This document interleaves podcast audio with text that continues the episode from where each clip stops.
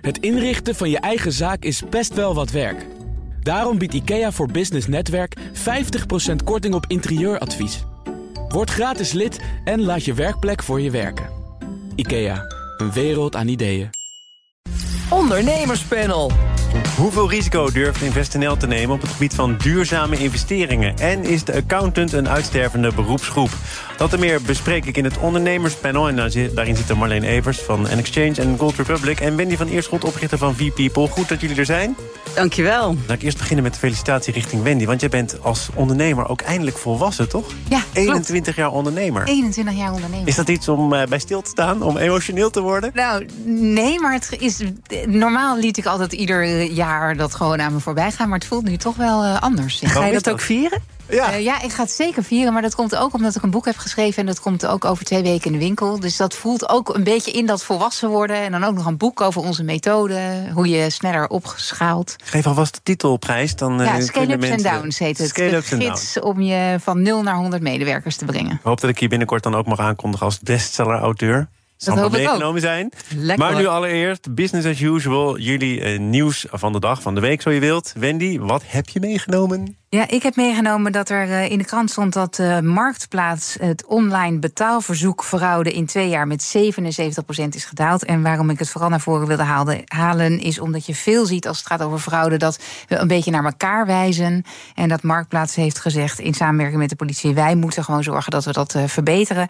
En ze hebben dat door een aantal verschillende dingen gedaan. Waaronder ook een nieuwe, die kopersbescherming. Dus ook een nieuwe tool om gewoon die fraude terug te dringen. Dat vind ik goed. Je dacht uh, dat het onmogelijk zou zijn om deze vorm van criminaliteit te beteugelen. Het is nu toch gelukt en uh, fors ook. Ja, en fors ook. En uh, er is natuurlijk heel veel sprake van fraude. Ik las laatst nog zo'n heel zielig bericht van zo'n oude dame... die dan wordt opgelicht bij, thuis met iemand die je bankpas meeneemt... en dan je, je rekeningen leegplunderen. En dan denk ik, ja, dit is nou een organisatie die echt verantwoordelijkheid neemt. En het ook nog in twee jaar tijd met 77 procent.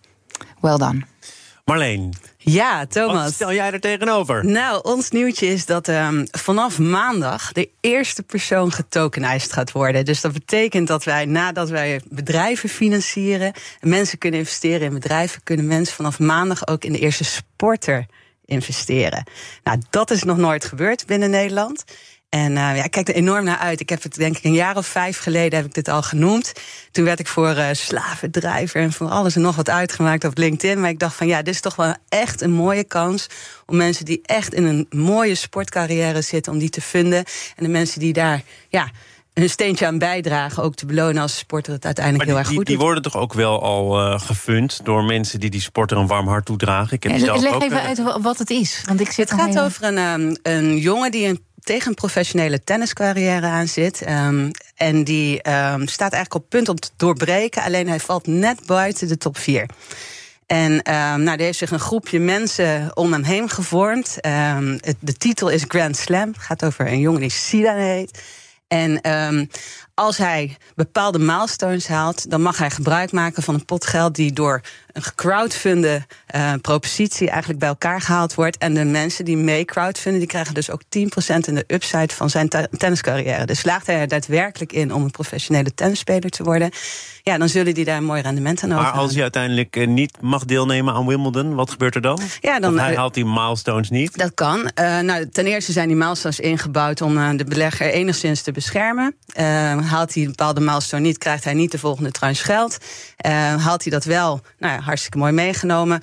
Kan natuurlijk altijd wat gebeuren in de toekomst, waardoor hij niet meer verder kan met zijn carrière. Ja, dan verliest de belegger zijn geld. En, en dat jij als slavendrijver werd aangeduid, dan ben je de slavendrijver van de sporter in dit geval. Nou ja, eigenlijk ja, ben je een stukje eigenaar van de sporter in dit geval. Dus uh, ja, is dat dan. En weet je waarom ik dit nou zo'n mooi, um, mooi initiatief vind? Omdat, kijk, in Nederland.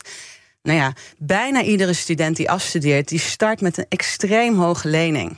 En ik heb al heel lang gezegd van ja, moeten we niet naar een andere manier kijken hoe we studenten kunnen financieren in de toekomst. En als, als je dit voor sporters kan, ja, dan kan je dit ook voor studenten, kan je dit eigenlijk voor iedereen doen. Ik had zelf heel graag in mezelf geïnvesteerd een paar jaar geleden. Dus uh, Had me geen windeieren.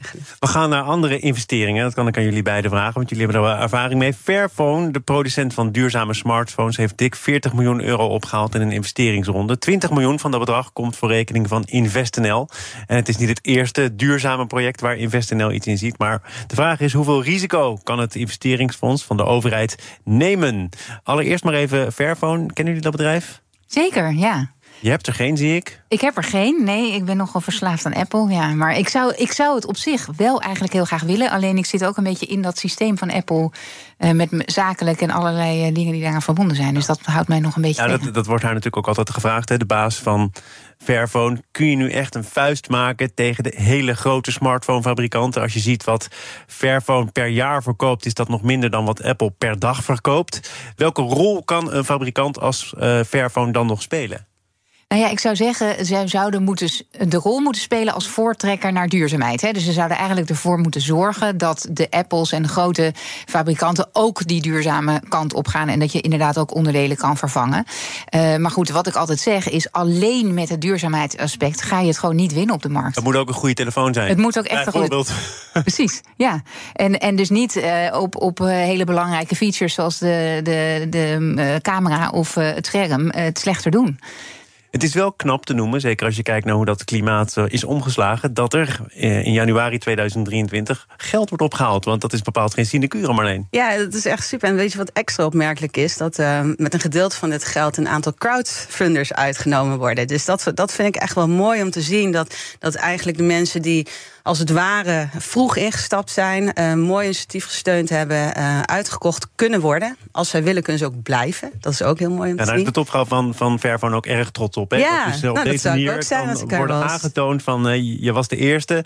je hebt nu de keuze, pak het geld of blijf erbij. Maar het was geen bodemloze put. Ja, nou, en dat vind, ik, dat vind ik natuurlijk heel erg bemoedigend. Want we zien heel veel van dit soort initiatieven opstaan. En als je ziet dat dan in een volgende fase zo'n project opgepakt wordt... en naar een volgende level wordt getild. Ja, waanzinnig heel gaaf. Ik wilde natuurlijk ook met jullie praten over de betrokkenheid van InvestNL bij dit project, bij dit bedrijf. Uh, ook omdat InvestNL de afgelopen weken, moet ik zeggen, vaker in het nieuws is geweest. Omdat het ook een belangrijke geldschieter was van Lightyear.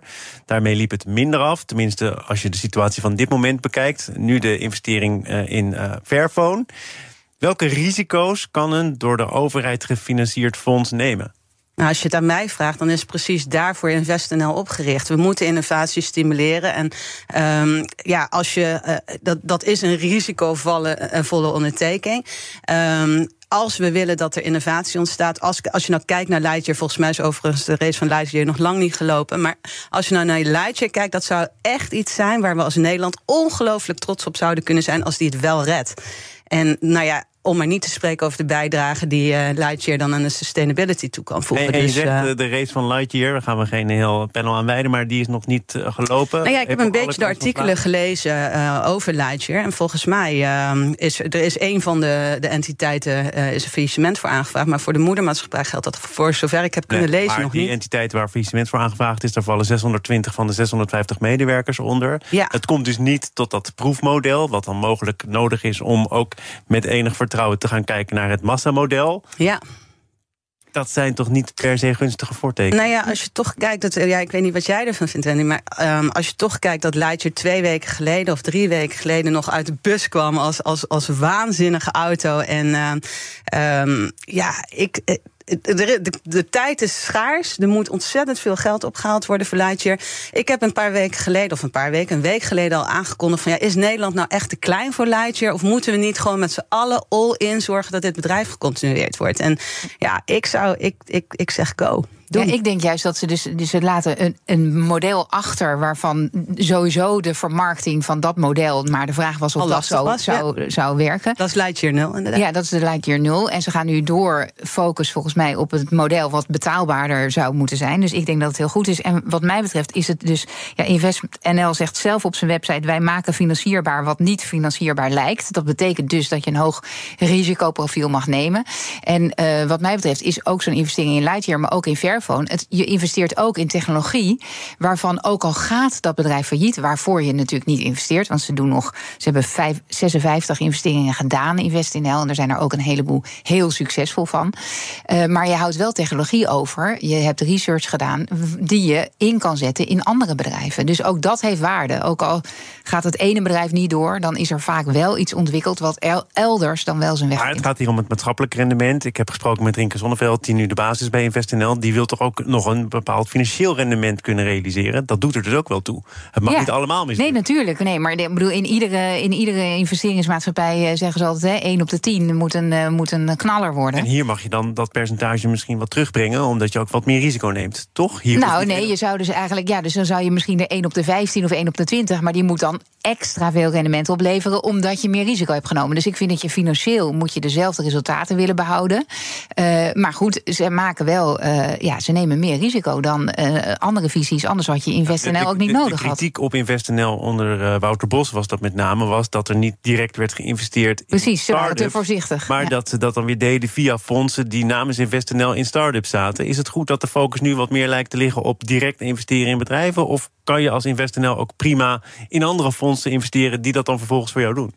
Nou ja, volgens mij was het idee van InvestNL om een gat te overbruggen in Nederland, waarin je veel geld nodig hebt om juist van een start-up situatie naar een scale-up te komen. En dat is een hele risicovolle situatie. Daarnaast is er niet heel erg veel investeringsgeld beschikbaar in Nederland. En om te concurreren op de internationale markt heb je dit nodig. Ze doen het geweldig. Ik zou zeggen, laten we eens een keer trots zijn op Ja, dat zou ik ook echt, uh, sluit me helemaal bij En helemaal, dus, het is niet, niet een beetje, er is gewoon geen kapitaal in dat stuk. En zeker niet voor initiatieven zoals Fairphone, Lightyear.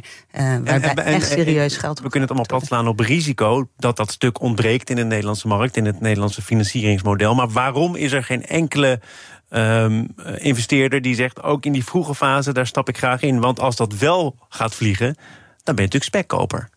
Ja, ik denk dat het ook een stukje cultuur is. Uh, Nederlands, uh, we hebben volgens mij gisteren ook gezien, uh, houdt erg van sparen, houdt erg van zekerheid. Uh, we zijn niet heel erg gewend om juist in, in, in aandelen te investeren. Ehm, als je dat afzet tegen andere markten. En ja, ik vind absoluut dat daar verandering moet komen. Tenminste, als we ook als Nederland voorop willen lopen qua innovatie, qua ja, ontwikkeling. En dat zullen we en toch we zijn natuurlijk ook een klein kikkerlandje. We hebben 17 miljoen, of misschien zitten we wel bijna op de 19, ik weet het niet. Maar we hebben, we hebben natuurlijk, als je naar verhoudingen kijkt, een heel klein land met relatief veel welvaart. maar niet een, hele grote uh, groep van investeerders die echt veel geld hebben. Als je dat vergelijkt met Amerika of Israël of China, dan zitten daar gewoon hele andere bedragen aan. Maar een dus paar jaar geleden, nog voordat InvestNL bestond, was het credo toch van een goed idee is altijd geld. Dat is dus niet waar. Eh, voor een goed idee is altijd geld, maar in Amerika is er nog tien keer zoveel geld. En ik zeg altijd: een heel goed idee naast een iets minder goed idee, maar dat minder goede idee in dezelfde hoek met tien keer zoveel geld, gaat het toch echt succesvoller maken. We gaan naar iets waar ook een tekort aan is in Nederland, namelijk accountants. BNR Nieuwsradio. Zaken doen. Thomas van Zeil. Het ondernemerspanel is de gast met Wendy van Ierschot en Marleen Evers. Voor het tweede jaar op reis is het aantal accountants in Nederland afgenomen. Vergrijzing, strengere regels die meer controle vereisen... en steeds minder geïnteresseerde studenten, dat lijken de boosdoeners. De grote kantoren en de opleiders trekken nu aan de noodbel... om het teruglopende aantal accountants.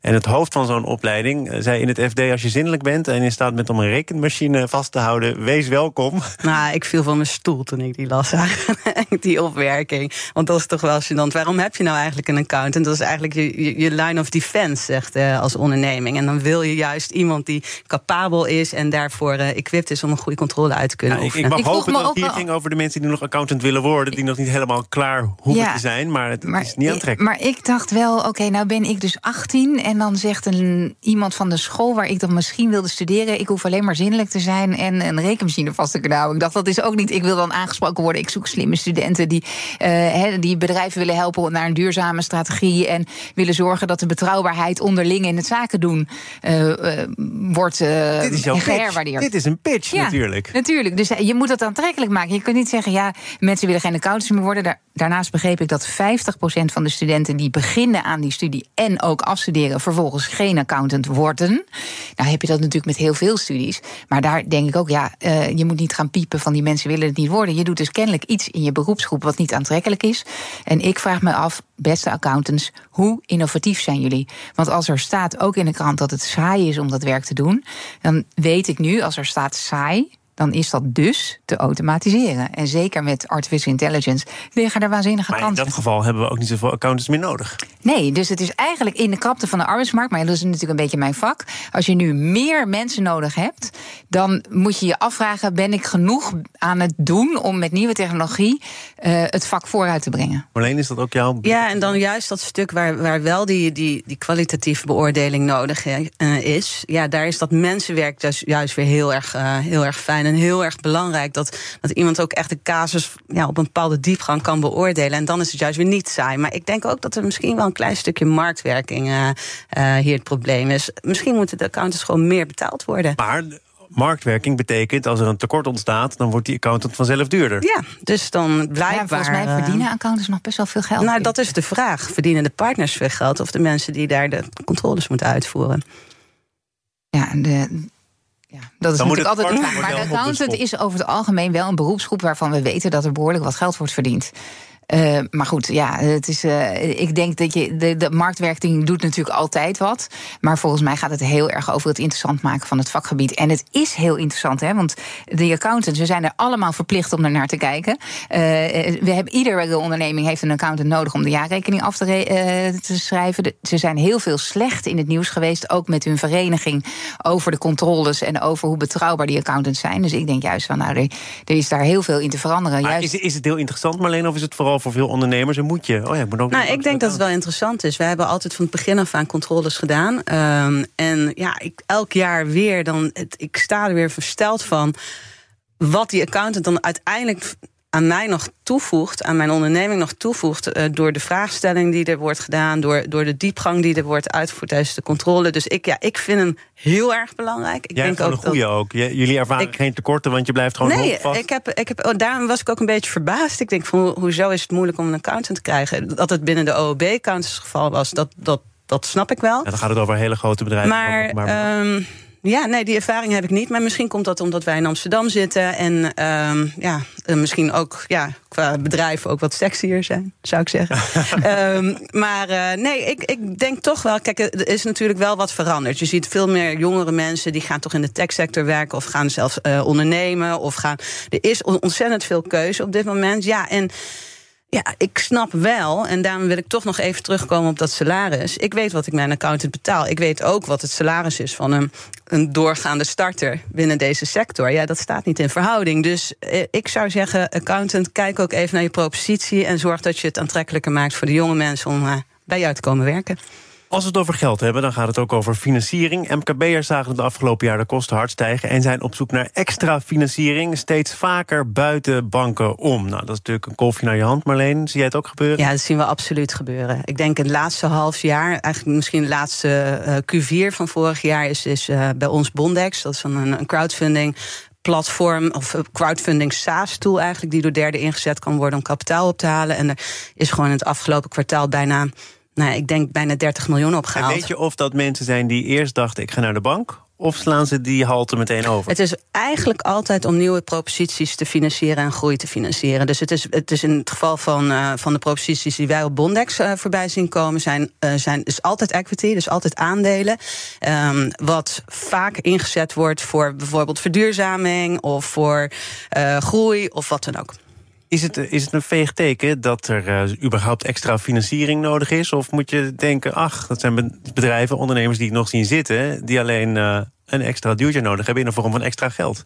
Ja, is, ik denk dat het heel moeilijk is om dat te veralgemeniseren. Want je ziet een, een, groep bedrijven die moeite heeft om het juiste werkkapitaal vrij te blijven maken, omdat de kosten enorm gestegen zijn en de winsten gedaald.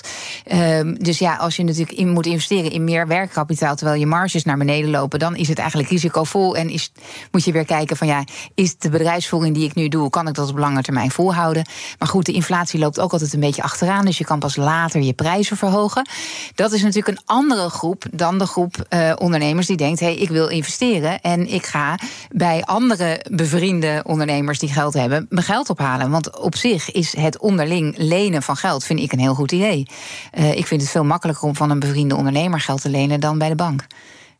Ja, ik, zou, ik vind het onderling of het lenen van geld als ondernemer vind ik voor een, een retailbelegger nog wat riskant. Uh, je ziet veel corporate obligaties uh, de markt instromen met vrij hoge rentepercentages, waarvan ik me nog wel eens afvraag: is, die rente, is dat rentepercentage niet veel te laag? Dus geld uitlenen aan één bedrijf vind ik, vind ik zeker in deze tijd met de oplopende inflatie, uh, met de oplopende rentes, vind ik nogal een risico. En zou ik ook niet in een. goed zicht op hebt. Uh, ik, ik, betwijfel of je dat kunt hebben als, als kleine retailbelegger die daar geld aan uitleent. Dus ik zou, ik zou daar voorzichtig in zijn, ben ik eerlijk over. Als je dat doet, zou ik altijd kijken naar, naar mandjes, uh, bedrijfsleningen of iets dergelijks.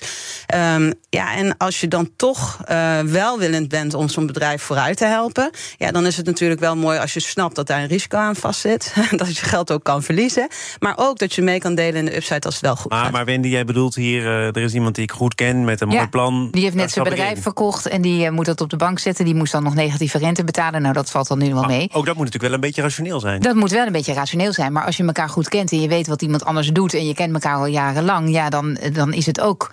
Uh, ja, dan, dan vind ik het ook een goed idee om dat wel juist onderling te, te organiseren. Natuurlijk moet je dat goed opschrijven en moet je, je je onderzoek goed hebben gedaan. Maar tegelijkertijd, juist als je elkaar echt vriendschappelijk en zakelijk goed kent... Uh, is het ook een veel makkelijkere manier om aan geld te komen. Weten jullie overigens, uh, daar moest ik aan denken toen ik uh, doorkreeg dat we het hierover zouden hebben. Wat er terechtgekomen is van de MKB-bank. Er is in de Tweede Kamer uh, een motie over aangenomen. Het zou makkelijker moeten worden om vraag en aanbod op het gebied van financiering bij elkaar te brengen. Eén groot platform waar iedereen die geld nodig had en iedereen die geld te geven had, elkaar zou ontmoeten. weten jullie of dat er inmiddels gekomen is? Voor zover ik weet niet. Zou het handig zijn als dat er is? Ja, kan, weet ik niet. Het is moeilijk ja. te beoordelen, want je zou kunnen zeggen dat het vergelijkbaar is met een soort crowdfunding-achtige. Ja, hoort er allemaal bij. Crowdfunding, maar er is ook plek ja. voor grote banken, kleine banken, andere uh, ja. financieringsvormen. Kijk, in principe, een, bank heeft altijd nog die, die, die belegde gelden van mensen die geld aanhouden bij de bank. En of die nou in hele hoog risicovolle proposities uh, uitgeleend moet worden, ja, dat is, dat is nog maar de vraag. En vaak de, de bedrijven die moeillijkheden hebben om dit goed te kunnen vinden, uh, zijn hoogrisicovolle proposities. Ja, ja, dus ik vind dat dat daar... geen rol van de bank. Hè? Nee, de dat, bank dat... is niet de rol ja. om een risicovolle investment te doen. Ik het verhaal even mooi rondmaken, want uit hetzelfde rapport van het eh, CBS blijkt dat als je dan toch extra geld nodig hebt en je hebt advies nodig, dat je dat eerder vraagt aan een adviseur of aan Google en niet meer aan de accountant. Of chat, chat ChatGPT ja. kan ook nog. Ja, precies. Ik stel het uh, de volgende keer weer allemaal aan jullie voor. Wendy van Eerscholten was hier van uh, V-People en Marleen Evers van Exchange en Gold Republic. Dank voor jullie komst en geniet van je volwassenheid. Dankjewel. Als ondernemer. um, wil je dit panel terugluisteren uh, of eerdere afleveringen, dan kan dat als podcast. Abonneer je vooral even via je favoriete kanaal of via de BNR-app. Zometeen de laatste stand van zaken in de Oekraïne met onze buitenlandcommentator Bernard Hammelburg. Als ondernemer hoef je niet te besparen op je werkplek. Want IKEA voor Business Netwerk biedt korting op verschillende IKEA-producten. Word gratis lid en laat je werkplek voor je werken. IKEA, een wereld aan ideeën.